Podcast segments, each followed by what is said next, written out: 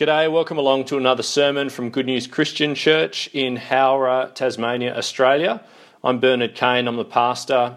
Get in touch sometime at goodnewschristianchurch.org or why not come by one Sunday morning. For now, here's the sermon. So, what do we have there? In Deuteronomy chapter 5, We've got the Ten Commandments, don't we? I am the Lord your God, who brought you out of Egypt, out of the land of slavery. You shall have no other gods before me. That's number one. You shall not make for yourself an idol in the form of anything in heaven above, or on the earth beneath, or in the waters below. Skip down to verse 11.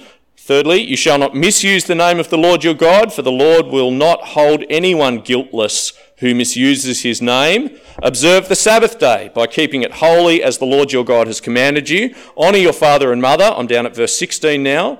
As the Lord your God has commanded you, so that you may live long and that it may go well with you in the land the Lord your God is giving you, giving you. You shall not murder, you shall not commit adultery, you shall not steal, you shall not give false testimony against your neighbour, you shall not covet your neighbour's wife. And on it goes, house or land, his manservant or maidservant, his ox or donkey, or anything that belongs to your neighbour. These are the commandments the Lord proclaimed in a loud voice to your whole assembly there on the mountain from out of the fire, the cloud, and the deep darkness, and he added nothing more.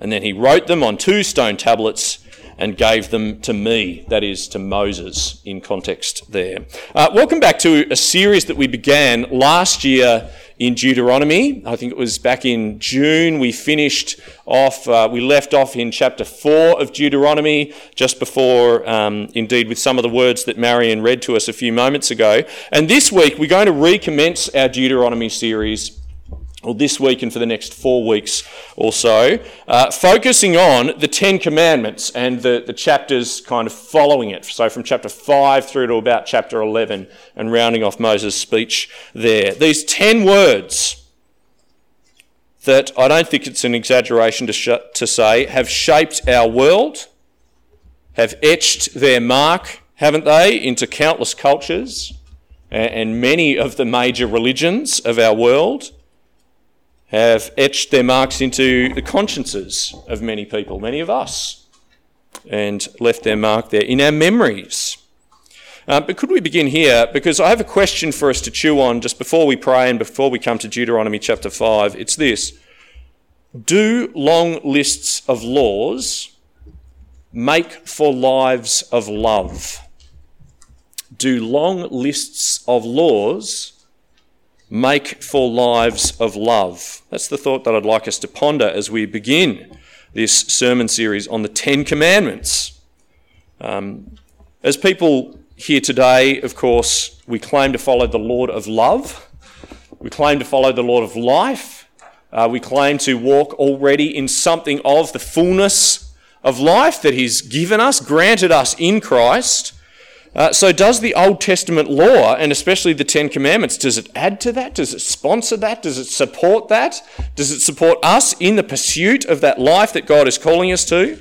Because it seems to me, brothers and sisters, that in our culture today, uh, we're likely to meet this kind of reaction. Um, and perhaps this was your answer to the question to uh, do long lists of laws make for lives of love? No, they don't. Have you heard people say something like that? Have you wondered something like that? No, they don't. Long lists of laws, you know, these unbending commands, these inflexible thou shalt not. Uh, on the contrary, they are the ingredients not for a full and um, flourishing life, not for a rounded and generous uh, life, not for a life of love and wonder and fun in the real world. No, long lists of laws are they not the stuff of narrow minds, of loveless, small lives, people living in their own sticklery kind of worlds with their miserly, shrinking hearts? The types of people who obsess, don't they? And they, they, they take some smug glee when we're tripped up on a technicality in life, who suck the joy out of the lives of those around them instead of breathing life into them do long lists of laws make for lives of love? Uh, and whether or not that's your response, brothers and sisters, haven't we come across that? Haven't you heard that from time to time? Perhaps from our friends or from the vocal critics of Christianity? And that's why I wanted us to start with a reading from Jesus, which Marion read to us just a few moments ago, because Jesus, well, he knew a thing or two about a full life. Jesus knew a thing or two about a loving life, a life of generosity and fullness and, and breathing life into the people around him. And when he had the opportunity, on one occasion at least, to distance himself, to part ways with the Old Testament's long list of laws, here was his chance. Matthew 22, I'll just read a couple of those verses again. An expert in the law tested him with this question Teacher, which is the greatest commandment in the law? Here's his opportunity. Here's his chance, right? He could say, You don't need the law to tell you how to live a life of love. You don't need that old thing. The greatest commandment is quit worrying about commandments, quit worrying about laws. Just get on with being a good human being, won't you? He could have said that, but he didn't. Instead, he quotes from actually Deuteronomy chapter 6, the very next chapter, which we'll um, touch on a couple of times over the coming weeks. He quotes Deuteronomy 6 from the very midst of all of these rules, and he says this So, teacher, which is the greatest commandment in the law? Jesus replied, verse 37 of Matthew 22. Love the Lord your God with all your heart and with all your soul and with all your mind. This is the first and greatest commandment. And the second is like it. Love your neighbor as yourself. All the law and the prophets hang on these two commandments. How about we pray as we come to God's word to us in Deuteronomy? Our Father in heaven, we ask for your help this morning to learn a little more fully how to relate to these ancient laws in the way that Jesus would have us and in the way that will lead us into this life that you call us to a life so encompassed by love, so infused with love from beginning to end. God, may we discern the life that you are calling us to today. Yes, even as we read and meditate on your call on the lives of the people so far removed from us in history. Father, we receive all of your scripture as your word to us today in the power of your Spirit. So teach us, would you please, O God, to live as followers of Christ. Humble us, O God, to live as servants of Christ. Reform us, O God, to live as the new people that you would have us be, indeed, that you have made us to be in Christ, and we ask it in Jesus' name. Amen. Um, so, this morning, what we're going to do, we're only going to attempt the first two commandments. The first two commandments. Next week, we'll tackle three and four, and then the following week, five to seven, and then eight to ten. Uh, that's how I'm going to break it up. So, for today, just commandments 1 and 2. Could we take a look at those in the text together from Deuteronomy chapter 5? So, this is the Lord speaking. Uh, and here's number one You shall have no other gods before me. Number two, verse 8 You shall not make for yourself an idol in the form of anything in heaven above, or on the earth beneath, or in the waters below. You shall not bow down to them or worship them, for I, the Lord your God, am a jealous God, punishing the children for the sin of the fathers to the third and fourth generation of those who hate me, but showing love to a thousand generations for those who love me and keep my commandments.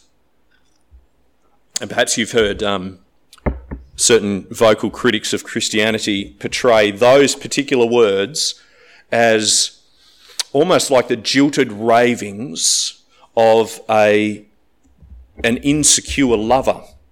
Have you heard folks say that kind of thing? Uh, a God who cannot handle the thought that his people may not freely choose to love him. And so he threatens them and he hems them in with commands like this, and he shrinks their world and he suffocates them. Uh, that kind of line. But, brothers and sisters, this morning, I hope to show us that as we see these commandments in context here in Deuteronomy, in the context of what God has been doing with his people uh, through the story that Deuteronomy relates, and yes, even in these commands, I hope to show us, brothers and sisters, that these commandments, especially Numbers 1 and 2, are exactly the opposite of that. They are totally the opposite of those sorts of ravings, hemming people in. In fact, if we have the eyes to see it, these first two commandments, they call us to live in a world that is both bigger and more wonderful, more expansive and free than we could possibly enjoy apart from the Lord. Um, and let me share that realization or that perspective with you just in three parts from the text. The first is this the Lord has set you free. Let's take a look together at the, uh, the text of Deuteronomy. We'll just read the preamble, you see, what comes just before the commandments. Where do these commandments actually fit into the story? Uh, do you know all Ten Commandments? Have you got them memorized? Because if you're like me and you've, you've locked them away in your mind and you kind of remember all ten, you probably learned the commandments as a list. Did you do that? And if you learned them as a list, you probably learned them separate from the context that they're in here in Deuteronomy, here that they're given to us. Uh, and so you might remember them just as a list. Okay, no other gods, uh, no idols, um, no blasphemy, keep the Sabbath, honour your mother and father, no murder, um, no adultery, no stealing. Um, I'm, I'm, losing it. No uh, lying, no coveting. There, ten. But no, the Ten Commandments they were, they were never God's moral shopping list.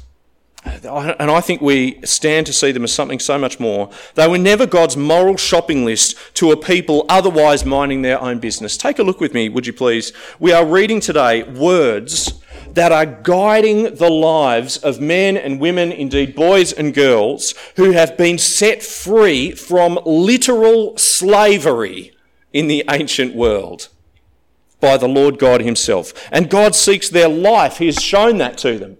And God means for them to live a full and flourishing life um, in freedom and with Him, a real and flourishing life in the real world.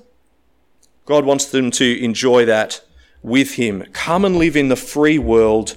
Come and live with me, God is saying. So, from the very end of chapter 4 there, uh, Marion read some of these words. This is the law Moses set before the Israelite, chapter 4, verse 44. This is the law Moses set before the Israelites. These are the stipulations and decrees and laws Moses gave them when they came out of Egypt. Do you see? And were in the valley near Beth Peor, east of the Jordan, in the land of Sihon, king of the Amorites, who reigned in Heshbon and was defeated by Moses and the Israelites as they came out of Egypt a little further down, Deuteronomy 5, verse 6. I am the Lord your God who brought you out of Egypt. What does it say? Out of the land of slavery. And then the commandments. You shall have no other gods before me. You shall not make for yourself an idol in the form of anything in heaven above, or on the earth beneath, or the waters below.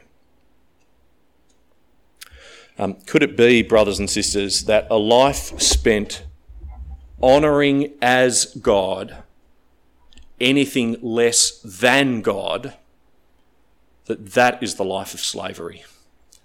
Honouring as God anything less than God, and that, that could be Pharaoh in Egypt, it could be their slave masters in Egypt, it could be any of the mute and dumb idols that they had seen in Egypt, perhaps even served under some of them. Could it be that a life spent honouring as God anything less than God, that is a life of slavery? That that is a life spent living in a fiction, living in a make-believe world, living hemmed in. Is, the life, is that the life that is tragically living in a world smaller and darker than the real world? And God is saying here, come and live with me in the real world where I've set you free. I am the only God that there is and I've set you free to live with me. I am the Lord your God, verse 6, who brought you out of Egypt, out of the land of slavery. You shall have no other gods before me. First bit of perspective the Lord has set you free. That's the context in which to understand these commandments. Secondly, though, He is the Lord today.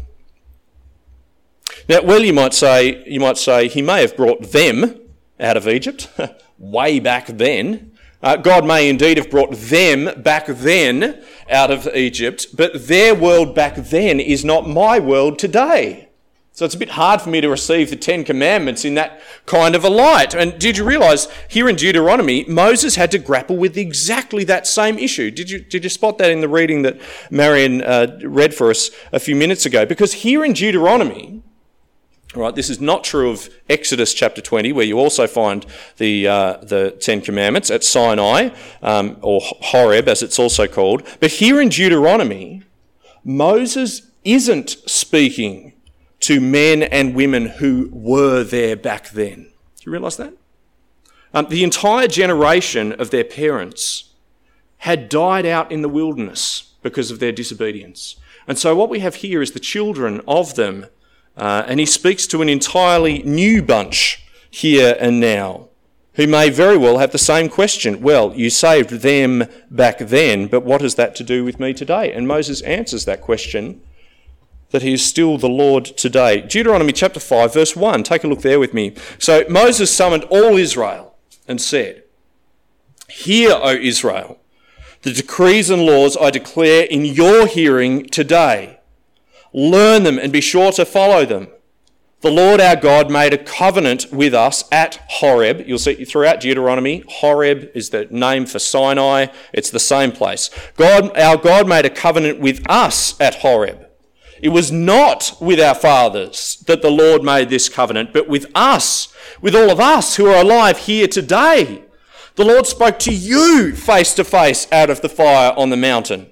At that time, I stood between the Lord and you to declare to you the word of the Lord, because you were afraid of the fire and didn't go up the mountain. And he said, I am the Lord your God who brought you out of Egypt, out of the land of slavery, and on go the Ten Commandments. Just keep that in front of you, would you please? And have a look at verse 3. Could we just scroll back to verse 3, hands there? The, that, thank you. Uh, number 3, if it's there on your lap. Um, from one point of view, Moses' words there in verse 3 are patently false, aren't they?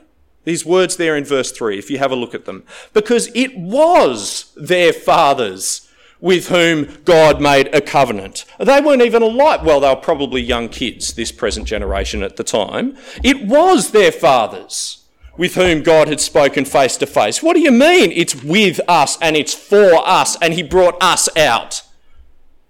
But friends, I think that is exactly Moses' point. Moses simply means this, doesn't he? As each generation slips away, and as each new generation now stands before the Lord, as each new generation hears the decrees and laws of the Lord, hear, O Israel, the decrees and laws I declare in your hearing today, then you are the generation called to live today before the God who calls you in his word this very day. Do you see? It's got this immediacy. No, no, no, don't worry about back then. I'm talking to you now. But don't worry about your fathers. It wasn't with your fathers, it was you today. He is your Lord today. His promises didn't die off with your parents. His covenant wasn't just for your parents' generation, but not so much for you.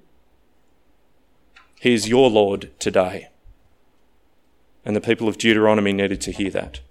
So, as he says over in chapter 7, indeed it's a recurring theme. We're going to see it over the coming weeks. In Deuteronomy 7 and verse 7, if you read along with me there, uh, it tells us, The Lord did not set his affection on you and choose you because you were more numerous than other peoples, for you were the fewest of all peoples. But it was because the Lord loved you and kept the oath he swore to your forefathers that he brought you out with a mighty hand and redeemed you from the land of slavery, from the power of Pharaoh, king of Egypt. Know therefore that the Lord your God is God. He is the faithful God, keeping his covenant of love to a thousand generations of those who love him and keep his commands. A thousand generations. How many generations do you suppose it is back to Moses? I don't know. I don't have a fa- no one has a family tree that goes back that far. Let's just figure it out roughly. Three and a half thousand years, so two thousand years back to Jesus, round about one and a half thousand back to Moses, round about maybe thirteen hundred, but let's go with three and a half thousand years.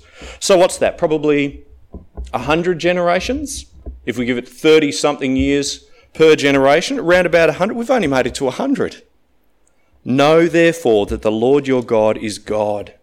He is the faithful God, keeping his covenant of love to a thousand generations of those who love him and keep his commands.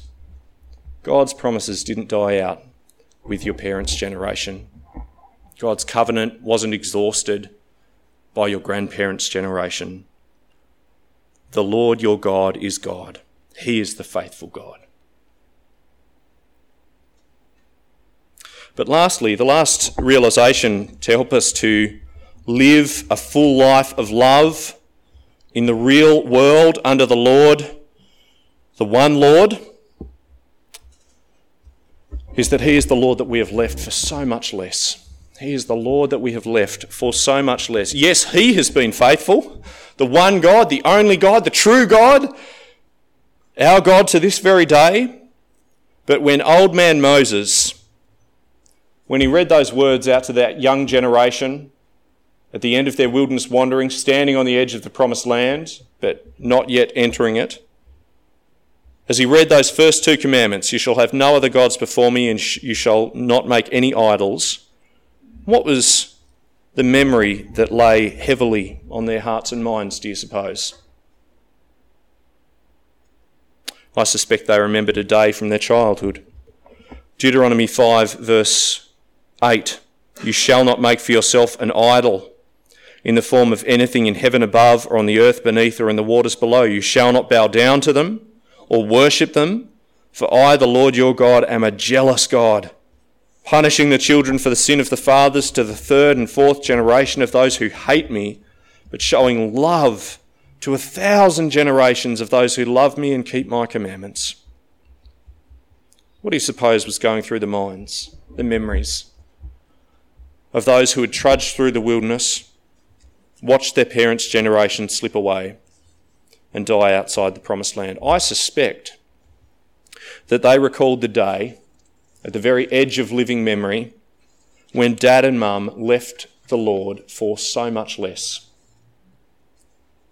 So in Deuteronomy 9, Moses is keen to impress upon them. Deuteronomy 9, verse 7 remember this and never forget how you provoked the Lord your God to anger in the desert.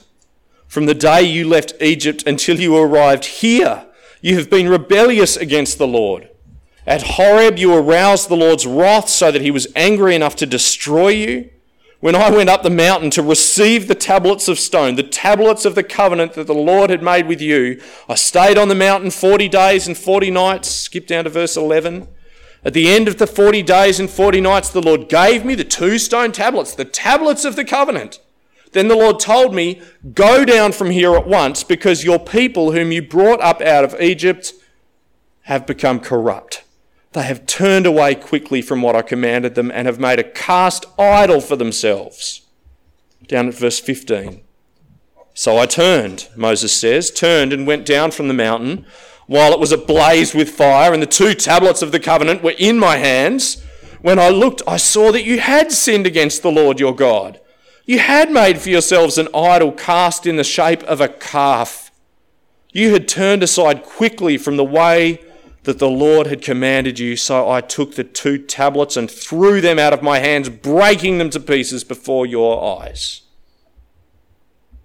And there it was a God that they had cast. They had left the Lord for so much less.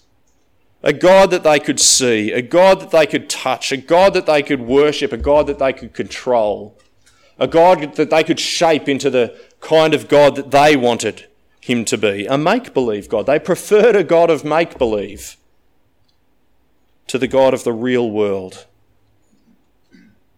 And before we look down our noses too much at them. Gordon McConville, um, he's an expert on Deuteronomy and on these verses.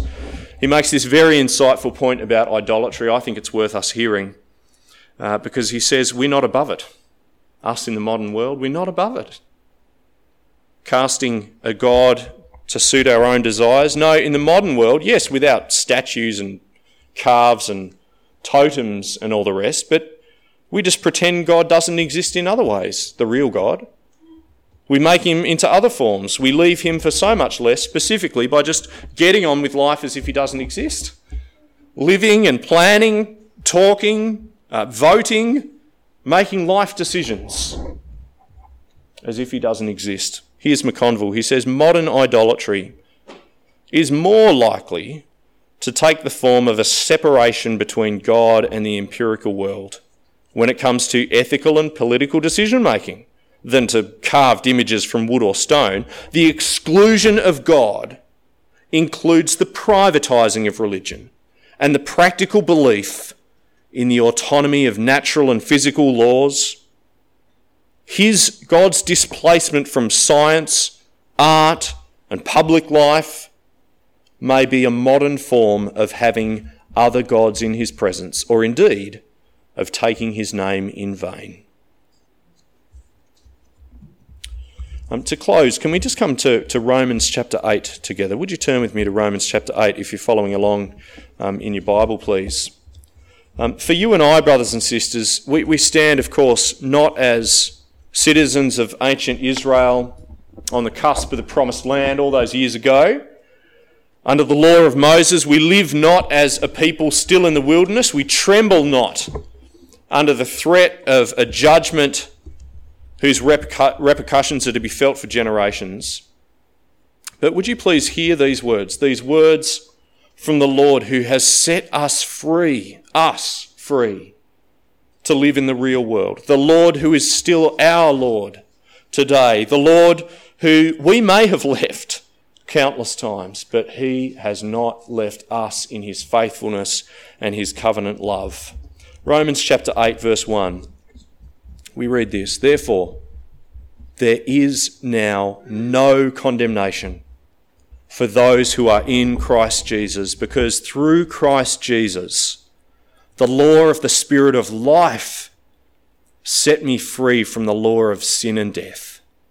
For what the law was powerless to do, in that it was weakened by the sinful nature, God did by sending his own Son in the likeness of sinful man to be a sin offering. And so he condemned sin in sinful man in order that the righteous requirements of the law might be fully met in us who do not live according to the sinful nature but according to the Spirit.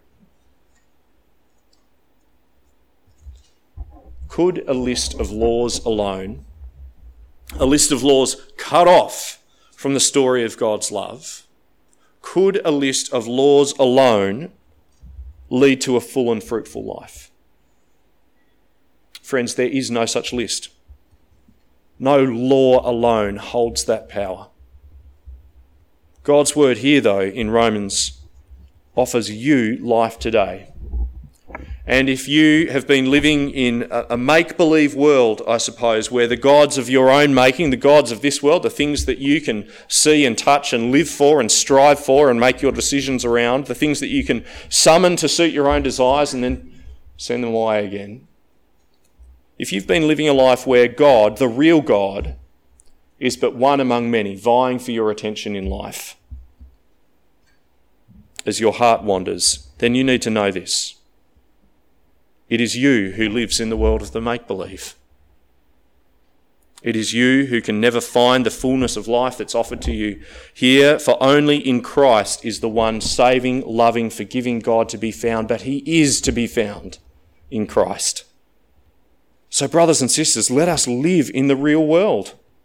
The world where Christ alone lived the law, the world where Christ died our death before the Lord the world where Christ's Spirit leads us now, not back to a list of laws, but on to a life that knows the love of the real God who loved us first, and which then leads others to do the very same. Can we pray together?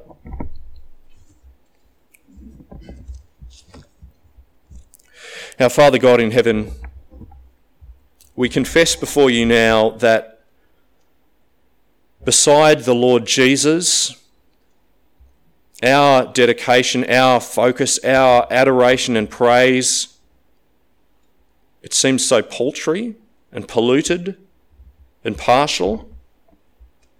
O God, we confess that as our hearts are prone to wander, just like the peoples of Israel, we see in the law not only their failure, but we see our own failure as well.